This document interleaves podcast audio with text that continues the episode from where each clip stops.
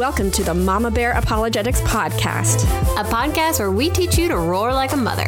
And by roar, we mean recognize the message, offer discernment, argue for a healthier approach, and reinforce these ideas with your kids. Unless you want to growl around your house. I mean, that's cool too.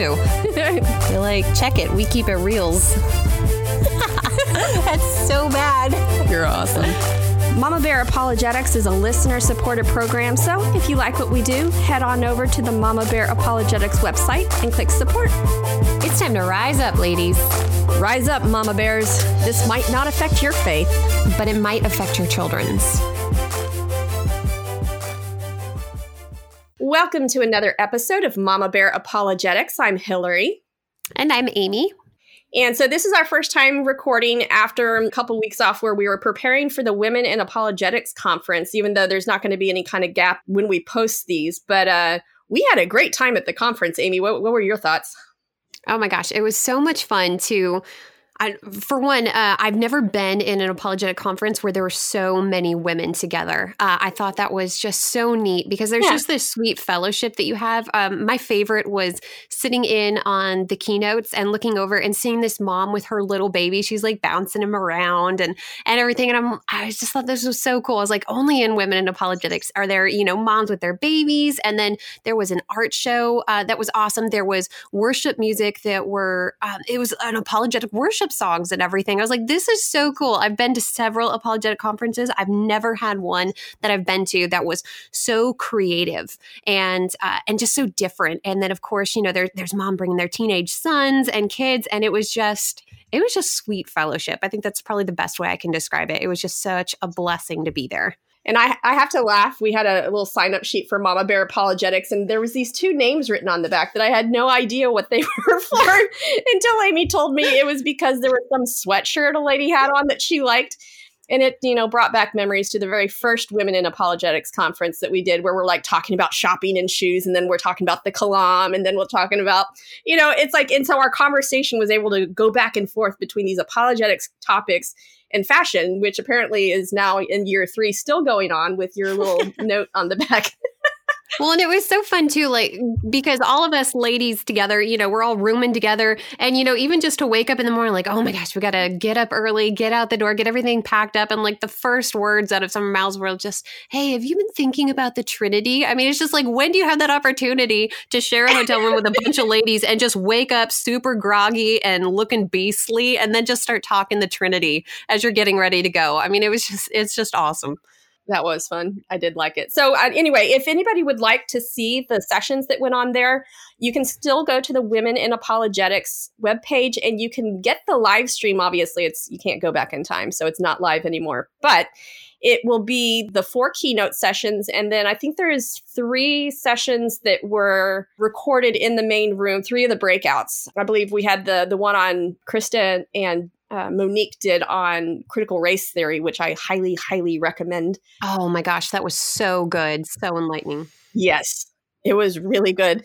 We need to have them on at some point. Um, then we had Natasha Crain's uh, talking about uh, just teaching, talking to your kids about this stuff, and then we had AJ Roberts who works with reasons to believe given kind of one of her science talks. So you'll have all those and you'll have the q&a at the end which i think the q&a was really good. Um, we kind of changed it up a little bit and someone actually uh, printed out the questions. So someone someone actually criticized it saying it didn't look as spontaneous but it was actually as a as a question answer it was really nice that someone right before we went on said here's the questions real quick and so and then lori got to pick which ones we did uh, so it was it was a really great time, and I, I again I highly recommend going back and getting the live stream, uh, just so you can go through and watch those.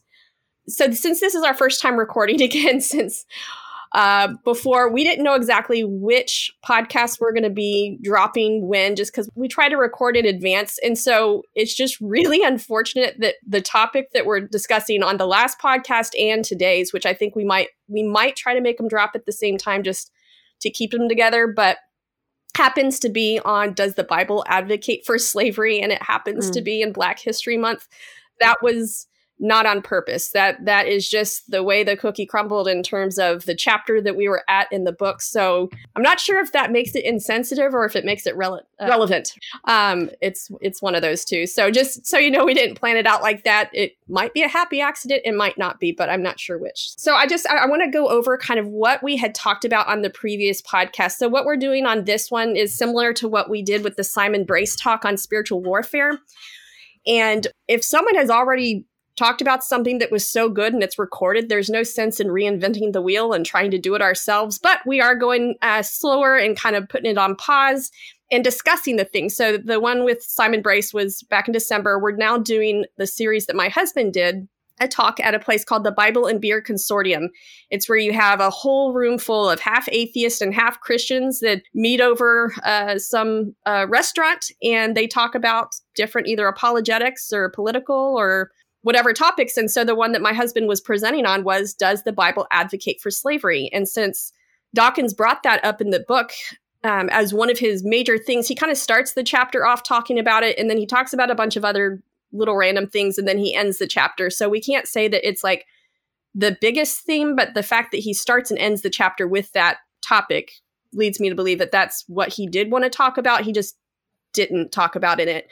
But right. even even if he didn't, this is one of those things. Would you say, Amy, that you, you do you hear this still coming you know, and it's funny because it's I've seen it mentioned in TV shows at times that people will sort of bring it up as this sort of slam dunk against uh, against Christianity. So it still is sort of swirling around, especially um, whenever there's political things that are going on. This ends up coming up. So I still think it is relevant today. I don't think it's as much of a big issue. Like I don't hear it as often as I hear maybe challenges with science and that sort, but it still is there enough that we mm-hmm. we need to help our kids understand the issue yeah we need to help them understand the issue and this is one of those that is just really in fact that it's really difficult to nuance and, and in fact that's why i was going to kind of preface what we went over on the previous podcast because i think john does a really good job at prefacing this this talk and so here's kind of some bullet point notes of how he prefaced basically getting into the meat of the matter in the previous podcast. So first off, he's he had three points that not everything in church is Christian. Mm. And this is one of the things that I see people talk about because there were Christians advocating for slavery, people say Christianity advocates for slavery. Yeah. Which is not the case. And that's a, a bad habit to get into because people claiming to be Christians have advocated for a whole lot of stuff that is not Christian. But we have to look at the abolitionist movement for doing away with slavery. I think there's only one society in history that has ever abolished slavery outside of a Christian influence. So we have to say there's probably something in scripture that condemns slavery because we see that when a society becomes really predominantly Christianized, that's when they're able to abolish slavery. So again, people will say, well, well, which is it? Does Christianity advocate for it or does it not advocate for it? So these are some of the nuances we're talking about. So not everything in church is Christian. That was his first point. Uh, second, not everything in the Bible is prescriptive. So Amy, you remind us what the difference is pre between prescriptive and descriptive? Prescriptive means that it's an ought claim. This is something you should be doing. Whereas descriptive is just describing a situation, the way people acted, um, things that went on. Obviously, are there are things in the Bible that are uh, descriptive? We hear about men of God uh, doing things that we would say, no, that's that's not what Christian men do. They don't go and take somebody else's wife or uh, that sort of thing. And those are descriptive things. But we can't conflate the two because once we do, then all of a sudden that opens the gate for pretty much anything. So there has to be that distinction between what the Bible tells us to do and what the Bible describes as what's happening. Yeah, and so then finally, not everything back then is for today. And John goes into something called ethical trajectory, where it's talking about if the Bible is describing kind of where we want to be instead of where a, a culture is right now. Uh, that's an ethical trajectory. So it's like you're having to ask, you're having to answer questions that were relevant for the people at the time, which means you have to kind of address issues that were go- actually going on, even if the situations going on are not something you would want to happen. So just because the Bible talks about slavery at certain points, because it's dealing with a people who basically every society around them treats slavery as the norm, that doesn't mean that slavery itself should be the norm. It just says that it was the norm then. And so if it's giving kind of what do you do in this situation back then, that doesn't mean we should in- reinstitute slavery so we can fully follow the Bible. That's that's not what it's saying. Right. We also in the previous podcast talked about the challenge of implementing uh, mass societal changes. Uh, and, and, this, I would like to, we went back and listened to that. It, I thought of some of the things that we said reminded me of the critique that Martin Luther King had when he was sitting in prison and he had different evangelical leaders coming to him and saying, well, we have to go slowly on this. We can't, you know, this whole racism thing, you know, you, it's got to change slowly. No, society was at the place where they had the ability to enact laws and it needed to happen then. And so when we're talking about how it takes a long time for society to come around and again the ethical trajectory we're not using the same arguments that that people were saying to martin luther king. There is some similarities but i think that that was honestly just laziness of not tackling an issue like it could be tackled when we had the ability to do so. Next i would say to not judge previous societies for not appealing to solutions that we have now back when they didn't have it. I know that's like a lot of negatives mm. all in a row there but it's this idea that we have solutions like, um, say, welfare or food pantries or getting a loan or you know lots of different things for if someone you know a homeowner's insurance you know if there's a flood we have all these solutions that we appeal to that they mm-hmm. didn't have if you were in the the first century or even before back then and your crop you know something caught fire and your whole crop was destroyed you didn't have any of these backups. So what do you do in this situation? You sell mm-hmm. yourself into slavery. That's how you provide for your family. And so we can't say, well, they should have just lent them money. Well, they didn't have a banking system. You know, or they they should have had these things in place for welfare for if this happened. They they didn't have any of those things. So we can't judge them for not using our solutions. So that that was another prefacing point that John made. Uh, and then finally, he talked about how history and context is king. Uh, and also, I think you and I did at the very beginning of the last one is that when people hear the word slavery, that has a lot of baggage. Yes, it does. Connected to it. No, absolutely. And so the final thing he talks about is how history and context is king. And so we really want to reinforce that there are different forms of slavery. that again, this is one of those words that has so much baggage. And I think it has so much baggage because it's really not that far away in our American history. Like honestly, no, it's not. It's it's not that long ago that we had um, the chattel slavery, or even just like you know the pre Civil War chattel slavery is not that far in our rearview mirror. So when people think of slavery, that's immediately what they think of. So I just want to encourage everyone listening to realize that the form the forms of slavery that they had in the Old Testament would be really similar. There's some of them that are very, very similar to just employer and employee. If, if we want to think about it, Daniel rose to the second highest ranking in the kingdom. So this would be like a vice president who was also technically a slave. You would never have seen that happen with pre-Civil War chattel slavery. So yeah. these kind of slaveries are very, very different. Not to mention that it talks about in the Old Testament, basically the penalty for anyone kidnapping someone and then selling them into slavery was death. So that verse alone tells us that this is not the type of slavery that we are talking about, uh, because anyone engaging in that should be put to death. Thus saith the Lord. So anyway, that would be the last thing for the context, and we're going to continue on with John's talk and just kind of discuss it as we go, just because, again, he's very thorough in this topic. And I think this is one of those topics that you really can't be thorough enough in just because there's a lot of finger pointing going on. But the, the place that we're starting in with this talk here is John is saying how the Bible doesn't condemn slavery as much as we Christians would like to say it does, but the Bible doesn't advocate for slavery in the way that critics of Christianity claim it does. So basically, nobody's going to be happy. So, what he's trying to do is present a fair case for this. And so he's going to go through kind of all the damning verses, I guess, that, that would be condemning he presents the first side as okay here's all the verses that the atheists uh, are getting this info or this idea that the bible advocates slavery from so he's going to look at sort of the the evidence against mm-hmm. and then he's yeah. going to go against the evidence or present the evidence for so it's it's just this nice sort of balanced approach that he offers yeah yeah, because it's a bad idea to only present the evidence that supports your case. You really need to know if you really want to interact with an idea, you need to see what what evidence the other side is presenting and understand their argument as and present it the way that they would present it. So John's actually really good with doing that is is presenting things fairly. So without further ado, we'll continue on with uh, with his "Does the Bible Advocate Slavery?" talk. That's just that. That's kind of saying worldview wise, we need to remember that if we're going to have moral high ground, we need to earn it. We can't presume it.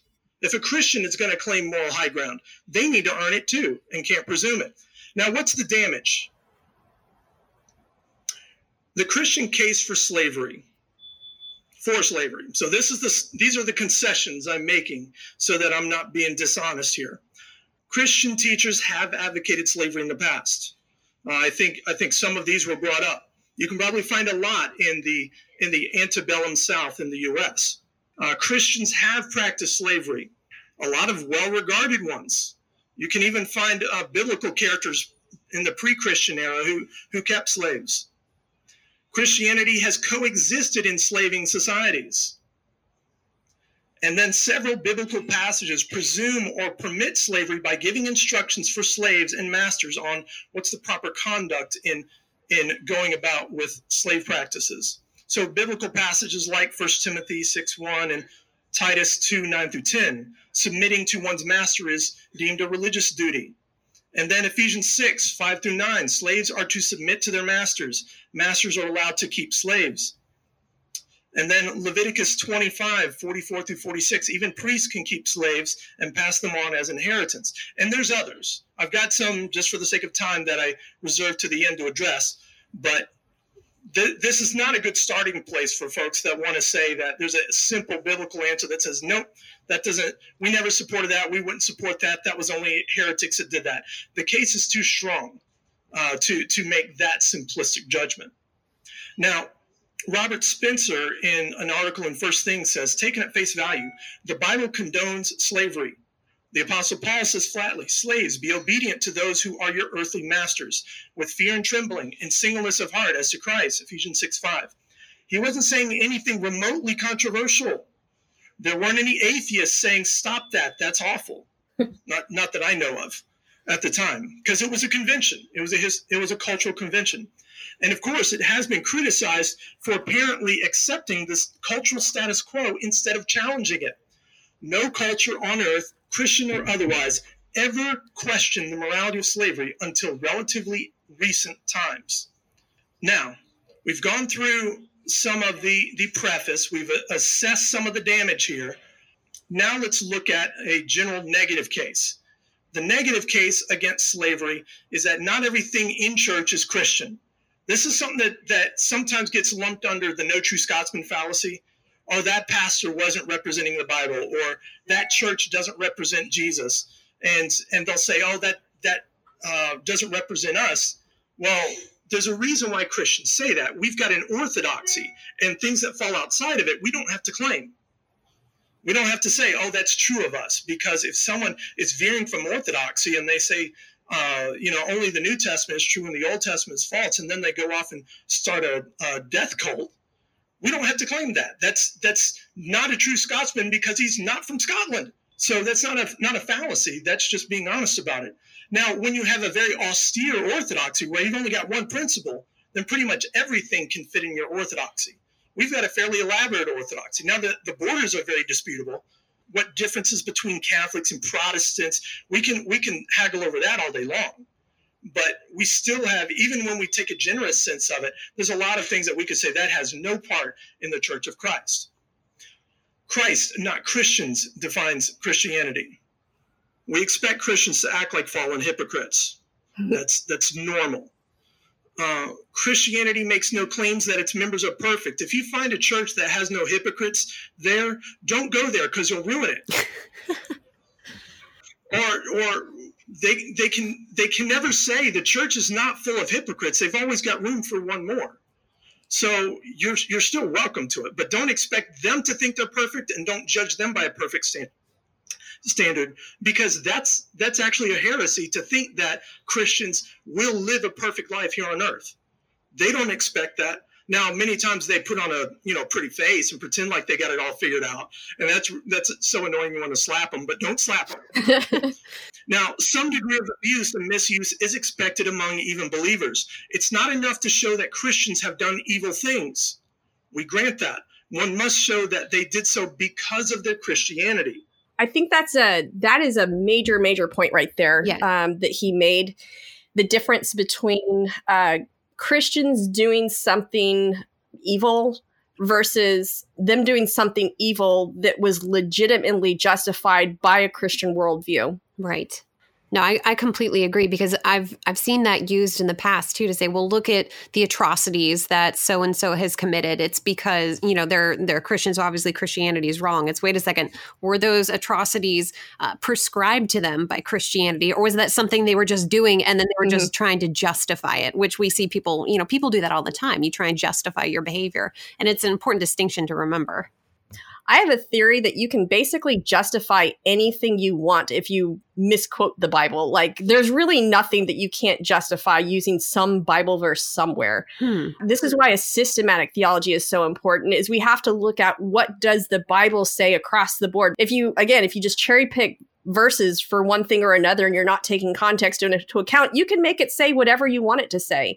But that's why we would say, no, let's look at what scripture as a whole says and judge it based on that. And this is where it's also very difficult within atheism, is since there's not like some atheist, I'm well, there probably is an atheist manifesto, but there's not anything that's binding for all atheists. Hmm uh, that you can point back to it and said, this is what y'all teach. There is nothing like that. So within the atheist community, you can't hold a specific standard and say atheism teaches this or doesn't teach this. All it teaches is that there is no God. But with Christianity, you can hold it to a standard. You have to show me that this is what scripture as a whole says and not this one Bible verse that you just picked out of context. Mm. So anyway, I thought that was an important enough point to to, to stop and discuss. Yeah, definitely. Now, that case can be made. I've seen very various levels of academic argument to this effect, and that deserves an academic response. Well, let's not just drop a meme on them and think we, we you know, superhero solve this.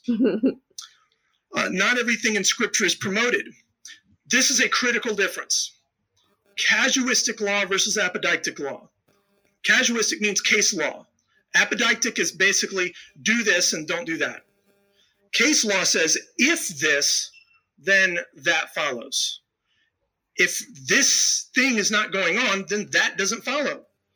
So, what that means is if X is going on, so for example, uh, if you have a slave, then and then the Bible will give instructions on that.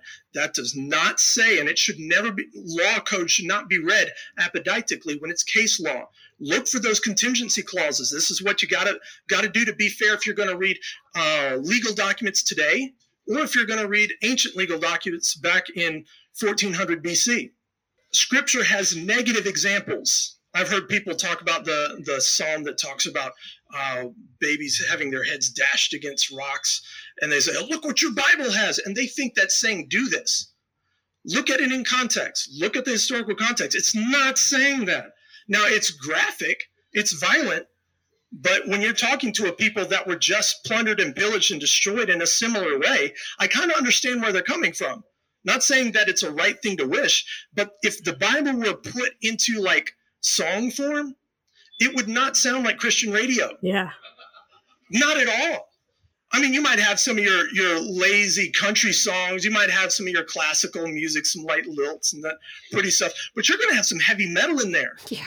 When you get to some of the songs, man, these guys are angry, and it makes sense. And that's kind of heartening to me, because that means the Bible's not this simple, uh, plain Jane something that's that says you have to like subpar media if you're going to be a Christian. Because the Bible's not like that. The Bible has variety and depth to it. Uh, so, for example, David's rape of Bathsheba is in there. Don't do it. It's a bad thing. And the text, if you read it in context, says don't do that. Uh, Judas's betrayal of Jesus, bad idea. Hebrew enslavement in Egypt. There's a lot that revolves around this. And if you don't read the text correctly, just being fair to the text, then you might think things that are saying how awful it was in Egypt are, you might revert it and think that they're saying do that when it's the opposite.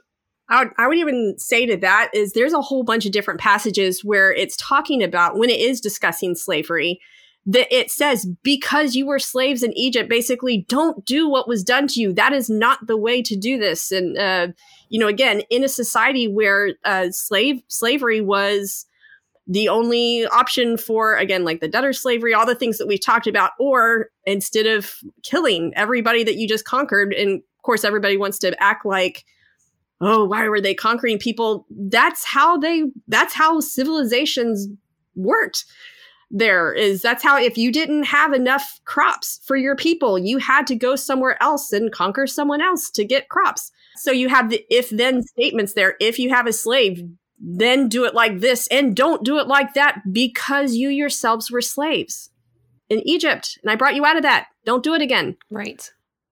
Yeah, you don't want to look just like the folks that you were freed from. Yeah, exactly. You you don't don't be like the people that I brought you out from. So, continuing on. And the rape of Dinah and then dashing babies' heads against rocks. All bad stuff, all reported in scripture because it has scandalous stuff just like you'd see on HBO.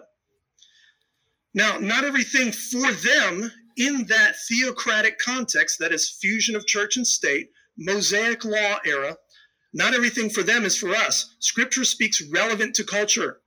Now, uh, we'll get to in a second, but it has timeless principles that transcend any and every culture, but it also has has a, a, voice that speaks into culture, saying, "Here's how to redeem your culture at least a little bit within your reach."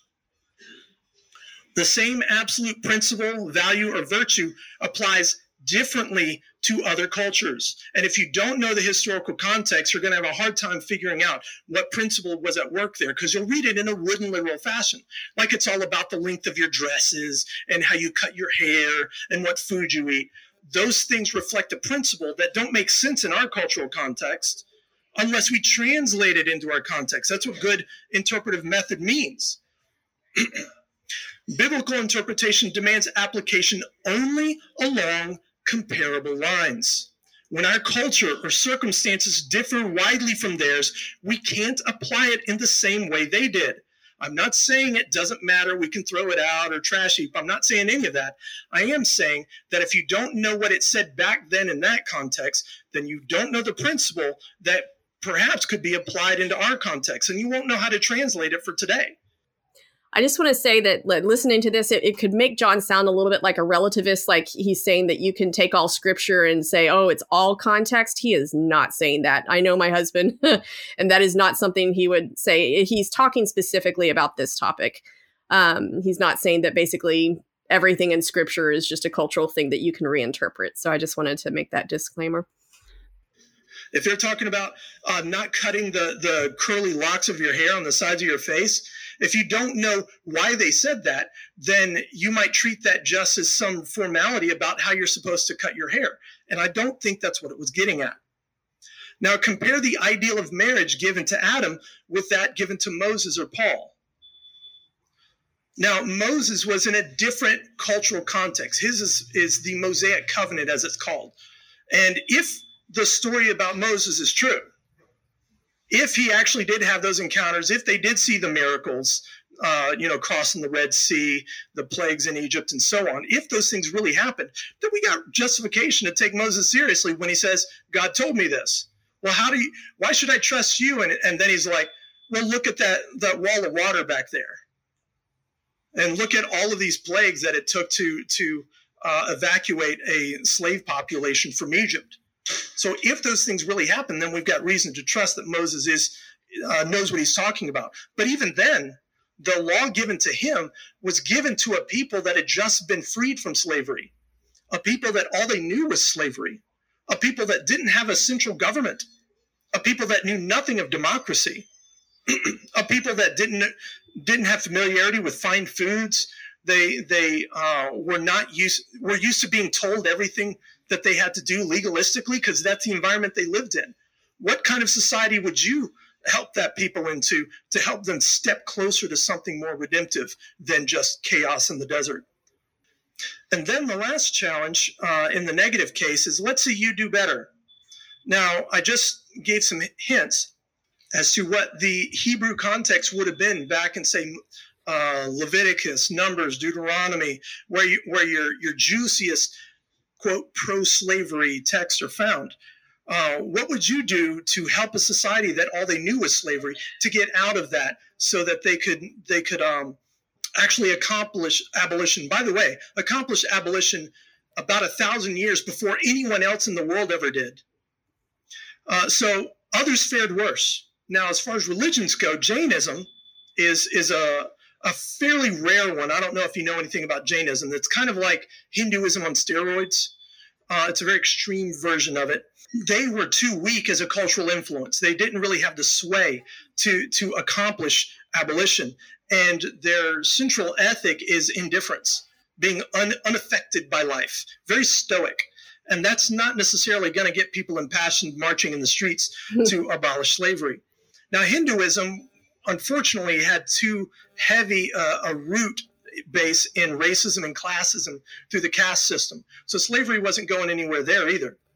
Uh, Buddhism was too indifferent and passive uh, to overcome the slavery in China and India. Now, I, I, did some historical research to see if there were any societies that abolished slavery before having been Christianized first. I could only find one. Uh, China had some efforts under certain dynasties, but they were usually dead. The abolition movement was dead within a few years, and then it was reinstituted once a, an empire was conquered and replaced with with new, more vicious uh, people. So abolition to succeed needs to do more than just communicate empathy and and a sentiment of abolition. It's going to take some muscle, which we'll get to in a second. China was kind of the same way. Uh, I'm sorry, India was kind of the same way as China. Islam there's a, a, theological challenge with Islam. Now, there's a textual basis you can make to say that Islam is generally anti slavery, but unfortunately, Islam is not defined by Muslims. It's not even defined by the Quran, it's defined by Muhammad. And adhering to Muhammad's life and practice is normally the vaulted standard that people try to live by. And he traded in slaves and he had slaves. Jesus never had slaves. Now, some of the patriarchs before him did, but if if Jesus is the definition of Christianity, then we're going to we're going to have a much different life and practice than, uh, say, a Muslim adhering to the life of Muhammad. Uh, Sikhism and the Baha'is are too small a movement and they're too young. They're kind of new to it. So now they can kind of ride the wave of current abolitionist movements that started about the 19th century but they weren't really there to, to lay the seedbed to raise culture to that level that they would be able to abolish slavery eventually. And then atheism, uh, which was around for thousands of years before Christianity was, I would argue, lacks the moral substance to do it. In atheism, relativism is like, let's, not all atheists are relativistic or objectivist. They take, you know, they diverge on the issue. So, relativist versus objectivist, what he's meaning there is this idea of uh, objectivists would say that there's something that is wrong for all people at all time in all places. And there are a lot of atheists who would claim to have an objective moral standard. Matt dillahunty one of the guys that john has debated several times believes very very strongly that slavery being wrong is an objective moral standard that everybody needs to ascribe to. Mm-hmm. and that is why he has such a problem with scripture having verses about it uh, and why he doesn't believe that it's from God is how could God have possibly gotten something this big wrong? Uh, versus a relativist is uh, saying, well, you know, it's relative to the culture, it's relative to the person, all those things. And you'll see more of that mainly because, as we talked about in our previous two podcasts about uh, can atheists be good without God, we said absolutely yes, they can do good things, right? But they can't ground that goodness. Yes. So that that would be just him talking about objectivist versus relativist. So I just wanted to add that in. Uh, relativism, I find, is too subjective, too trivial to be able to, to swing the moral leverage that it takes to abolish slavery. Now, objectivism would be great, but unfortunately, there, there isn't really a consensus on how atheists can grant moral facts. How do you get a, a moral ought from all the descriptive uh, facts about how nature happens to be? Um, if you'd like more explanation on this, again, I would recommend John's article called Nature's a Jerk, and we will post a, a link to that. And also the Mama Bear Apologetics book, chapter on moral relativism. We talk about the moral facts and the, the is ought fallacy or the is ought problem. Take, take all the moral facts about how nature, I'm sorry, take all the natural facts about how it, nature operates. Bears do this, uh, gorillas do that, people do this, uh, babies do that and you never get an ought. You just get descriptions of how things happen to operate. How do we get to how things should be if we're only operating from how things are? And that gap, I think, takes a mind. Now, atheists will oftentimes try to point to human minds and say we've got conventions people can agree on these kinds of things but that doesn't get get you objective moral facts that just gets you conventions and frankly conventional ethics are what established slavery as as a as a cultural universal Non-theism also lacks any textual, traditional, or historical dividing line to distinguish itself as abolitionist. Lacking any moral orthodoxy, it has no heresy, and thus embraces all atheists, even the slavers. Now, when we go back to that thought experiment at the beginning, what advice would you give to the slave girl? If she's in a culture that is locked in slavery, at least for for the foreseeable future, how do we we give her counsel so that she can try to extract the most meaning she can within reach from her life? And how can she live with dignity and honor and do the best that she can if we tout an abolitionist ethic that would just uh, would just get uh, would start a revolution, get get it quelled, and then they kill everybody and then bring in more slaves. That's not a net gain. so that was the context that the New Testament writers were addressing when they said, uh, "Urge bond slaves." I'm using the NASB here. Other versions, like I think the NIV, might say slaves. Urge bond slaves to be subject to their own masters in everything, to be well pleasing, not argumentative uh, 1 Timothy 6 1, all who are under the yoke of slavery should consider the masters worthy of full respect so that God's name and our teaching may not be slandered. And then Ephesians 6 5, slaves, be obedient to those who are your masters according to the flesh, with fear and trembling, in the sincerity of your heart as to Christ. These are really hard passages, but they're not being, they're not speaking directly to people who have abolition within reach. Remember, this is a first century context. Rome wasn't to gonna release its vice grip on slavery anytime soon. Rome would, Rome would have to be overthrown before there would be any uh, wavering on whether uh, slavery was going to be uh, a cultural institution. And that brings us to a history lesson. One of the oldest, most universal institutions in world history that's slavery. Uh, most all races and ethnicities have been slaves and slave owners in the past. Now, I'm not using this to say, oh, you, your grievance doesn't matter because my people were enslaved back then too, or my people were enslaved before yours were, or my ancestors didn't have slaves. Bunk. Your ancestors had slaves. Just keep going back and you'll find some. your ancestors were slaves. Just keep going back and you'll find some. This is shared culpability, shared guilt here slavery survived so long in part by lending military, economic, and political benefits. Doesn't morally justify it, it just explains the utility of it. It answers problems that today can be answered with prisons, standing police forces, banks, and court systems. War, penal, and debt slavery expedite restitution in cheap, local, enforceable ways. Now, remember how I was talking about that the Jews were, uh, in the time of the Exodus, they were liberated from Egyptian conquest and, and were now a free people. But all they've ever known was slavery. But they also don't have a static culture yet. They're nomads. For decades, they're going to be nomads in the time period in which we find, say, Exodus 20 and Exodus 21, where you got the Decalogue and the, the Ten Commandments, and then you've got some of the procedural laws going from there. How do you prosecute uh, someone who's defaulting on their loans when one default might cascade in a domino effect of other people defaulting and other people defaulting and then you've got a minor economic crisis you don't have a, a well credentialed bank system with a heavy insurance backing so that they can just absorb it and you could declare bankruptcy that wasn't an option they needed solutions that were portable that were quick and that were effective. If you're going to say they should not have had, say, debt slavery or penal slavery, which is like judgment for crimes, then you need to offer something better. Otherwise, it's going to be an anachronistic fallacy, faulting them for not being our culture, which that sounds like you're, you're saying your culture is better than theirs. And you run a risk of uh, exposing that you're not a relativist, if in case you happen to be relativist. slavery allowed war prisoners to survive. It was awful. Slavery was terrible, but death could have potentially been worse. Now, in the Geneva Convention, we've banned that, but the Geneva Convention is a, is a modern thing. If you're going to try to foist the Geneva Convention on a society that was was uh, still uh, barbarian, like literally Vikings and stuff, and and even more primitive than that, then you need to have a better solution. it reassured the poor of food and lodging, even if everything else was lost. Debt slavery did.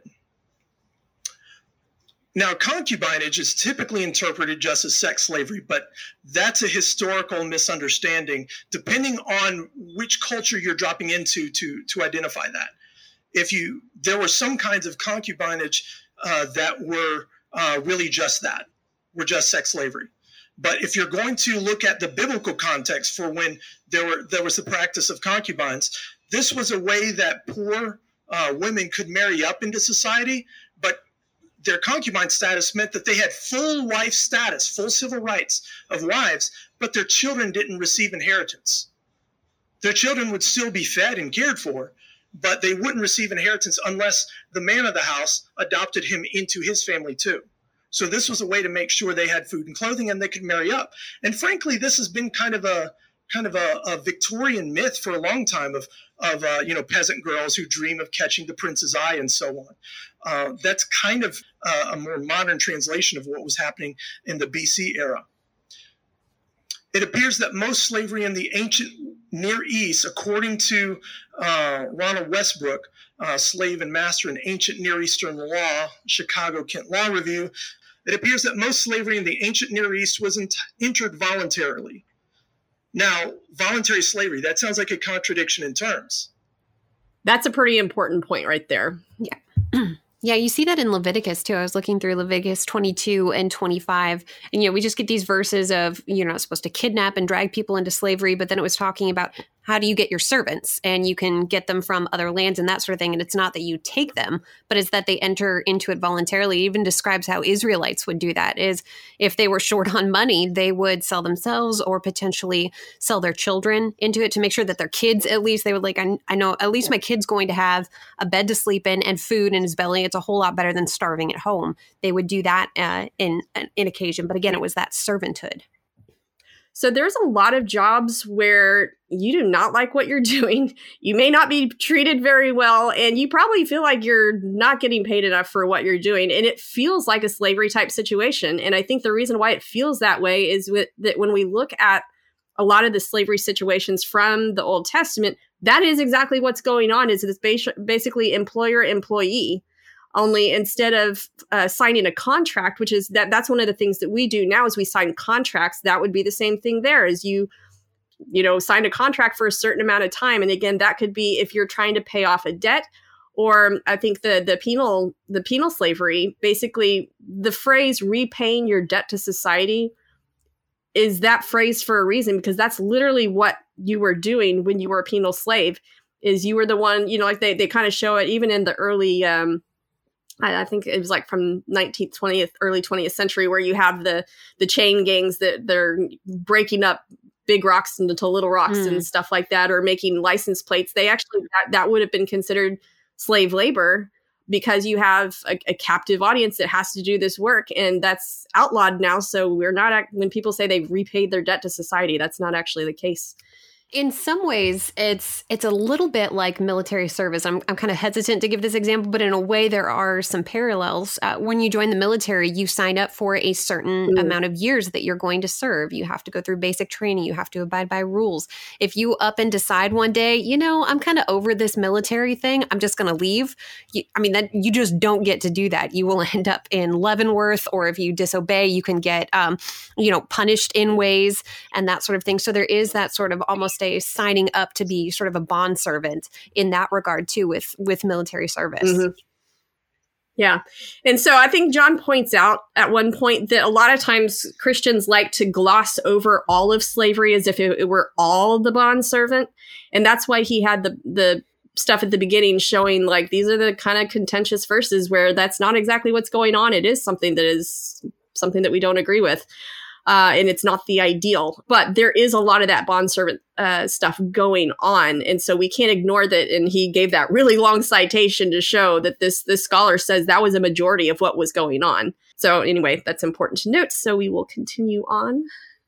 But voluntary slavery was basically a person selling the rights to themselves in a negotiated contract to pay off something, to compensate for something, uh, such as as a, a, a, war crime or a, a civil crime or just debt.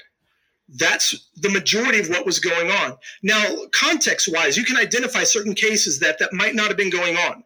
I'm not saying it's all debt slavery, but a lot of it was. And if you want to assume that it wasn't, the burden of proof is is on those who say that it wasn't a case of debt slavery going on there, because that was uh, recognized by ancient Near East historians that uh, voluntary entrance was the norm. Liberation occurred in three ways. In, in that in say a 1400 BC ancient Near Eastern context, there was redemption. You could pay off your original debt, or say a family member pays it off for you. That happened.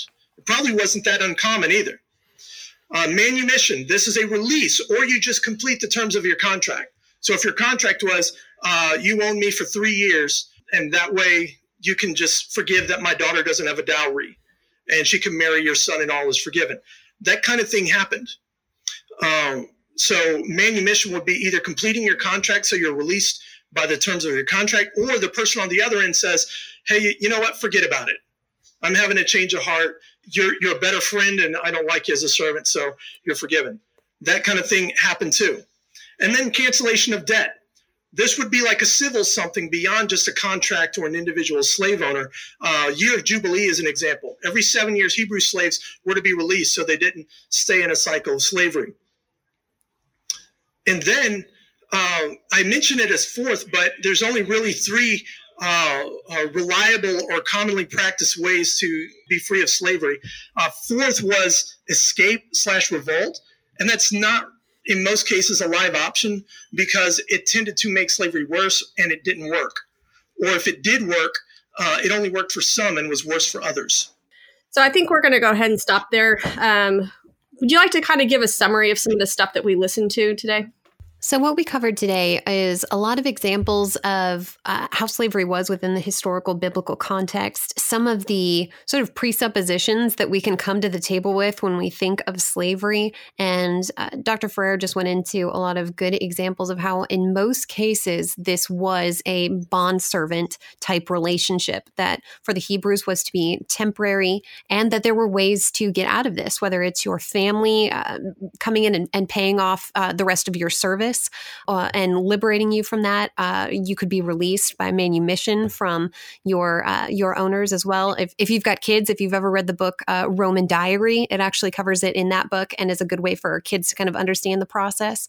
And then it talked about just sort of instead of leaving, you would actually be kind of brought in as part of the family. You'd be that that family servant, become part of the the family unit as a as a servant that would just remain. And so he's just kind of giving the background, uh, the culture of what we're seeing, some things that we need to have on hand when we're looking and dissecting this issue, and uh, and then just giving that sort of unbiased presentation of passages in Scripture that appear to advocate for it, as well as historical context that we know of that say actually this it's not quite as bad as what we're thinking. Yeah, and so like let's let's bring this down to the bottom line though if if we're talking with kids about this this what are some of well, I'll say what, some of the things that we need to make sure that because if we're reading through the Bible with our children, I think we should be, even the, you know, the icky parts, we're going to come across these passages and we're going to need to talk to them. And so I think some tips on how to talk to your kids about this is number one, to recognize that that there is a difference in language. Uh, we have seen this in a lot of different ways. I think I mentioned at one point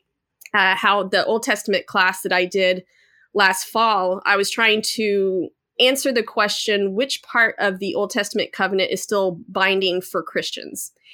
And one of the problems that I came across was the fact that there was like 12 different words for the different types of law used in the Hebrew and there was only two used in the Greek. And so trying to figure out which ones are applicable and which ones are not was really difficult because there was a language barrier. Mm. Uh, and again, I think this is one of the things that happened with Babel is that there that that happens a lot. It says that he i'm going to confuse the people by giving them all these different languages. And so we have to recognize when there is a word if if there's a word that you react to really strongly that has a lot of linguistic baggage uh, like slavery then we need to that that should be our cue that okay I, I, need to really look at what this is saying. And for stuff like this i really recommend the bible that i use which is the cultural background study bible. It has so much historical information that we're not going to get from the text itself exactly like you know what were ancient near east practices and what what did this word mean then and what kind of slavery was it talking about here? I think having your kids understand that sometimes words in the past mean something different than what we picture in our heads now is highly highly important. Absolutely. And then secondly just teaching them and this is just basically what they're going to be learning in english class is looking at context and looking at history and we cannot jump to what does this verse mean to me? We have to first ask, what did this verse mean to the people who originally it was intended for? What did the what did the verse mean to the person writing it? And what did it mean to the people to whom he or she was writing? That is also a question that can never be ignored whenever you are trying to talk about a really dicey subject. There's a, a, quote by, I think it's attributed to Voltaire. I've never been able to find exactly where he said it, but we'll just say it's Voltaire. And he says, If you wish to converse with me, first define your terms. Oh, interesting. I love that. And yeah, uh, I had a, a, small group leader, uh, this older man, Rock. He was isn't that just a great name for like this old wise man is Rock? His name was Rock? Yeah, well, actually, that was his, that was his nickname. I, I, can't remember what his actually, I think his real name was Alan, but everybody called him Rock. So it was Rock and Sharon.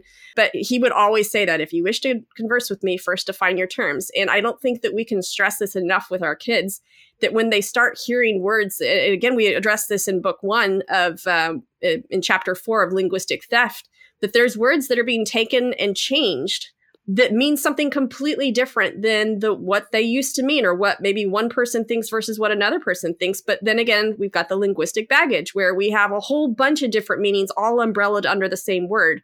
Um, so teaching your kids to really be paying attention to language is so important.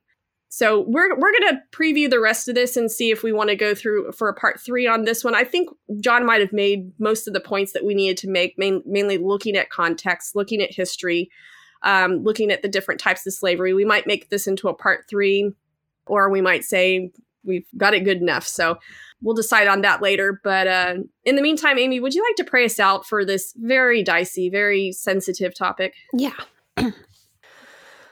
Lord, we are so grateful that we are able to come and wrestle with these bigger issues. We're we're thankful for for the amount of information that is still out there about how uh, just in the past we've had archaeologists and that sort of thing make amazing discoveries that we're able to understand the context. Lord, we're able to look back into history to see what was going on. We thank you for the plethora of resources that are out there, um, but we also understand that there's a challenge to that too. I mean, it, it takes fractions of a second to ask a question question. And sometimes the answer can take books and even lifetimes of study to understand. And um, as a recent study just came out uh, not too long ago saying that the average attention span is less than a goldfish, less than eight seconds. And with issues like this, it, it oh, obviously takes longer than that to discuss. So I I pray for all those uh, parents, uh, grandparents, kiddos out there who are wrestling with this issue that they that they go ahead and be bold and keep studying and keep digging and that they um, that in their research that you give them opportunities to be able to pour out into others. We pray for their future interactions as well too that those people have have patience and uh, the willingness to consider all the evidence that's out there so that way we can have a proper understanding of culture and a proper understanding of of scripture and your word lord we pray for these parents as they are working hard to to raise up their kids that you will just encourage them. I know some of them are are tired they're short on sleep and burnt out lord but you know what? You are there with them every single moment. And i just pray that you will just uh, fill them up so that they will continue the the good fight and training up their kids in in the way that they should go so that these kids understand that they're competent uh, with your word lord so that when they venture out into the world they know how to use that that armor, that spiritual armor that you have given us. In your holy name. Amen. Amen.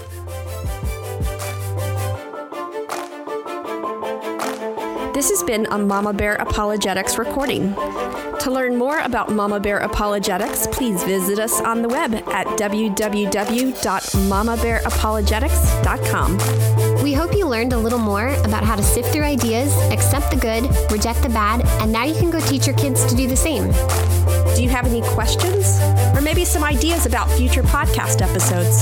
Send us an email to askthemamabears at gmail.com and we'll do our best. Rise up, ladies. Rise up, Mama Bears.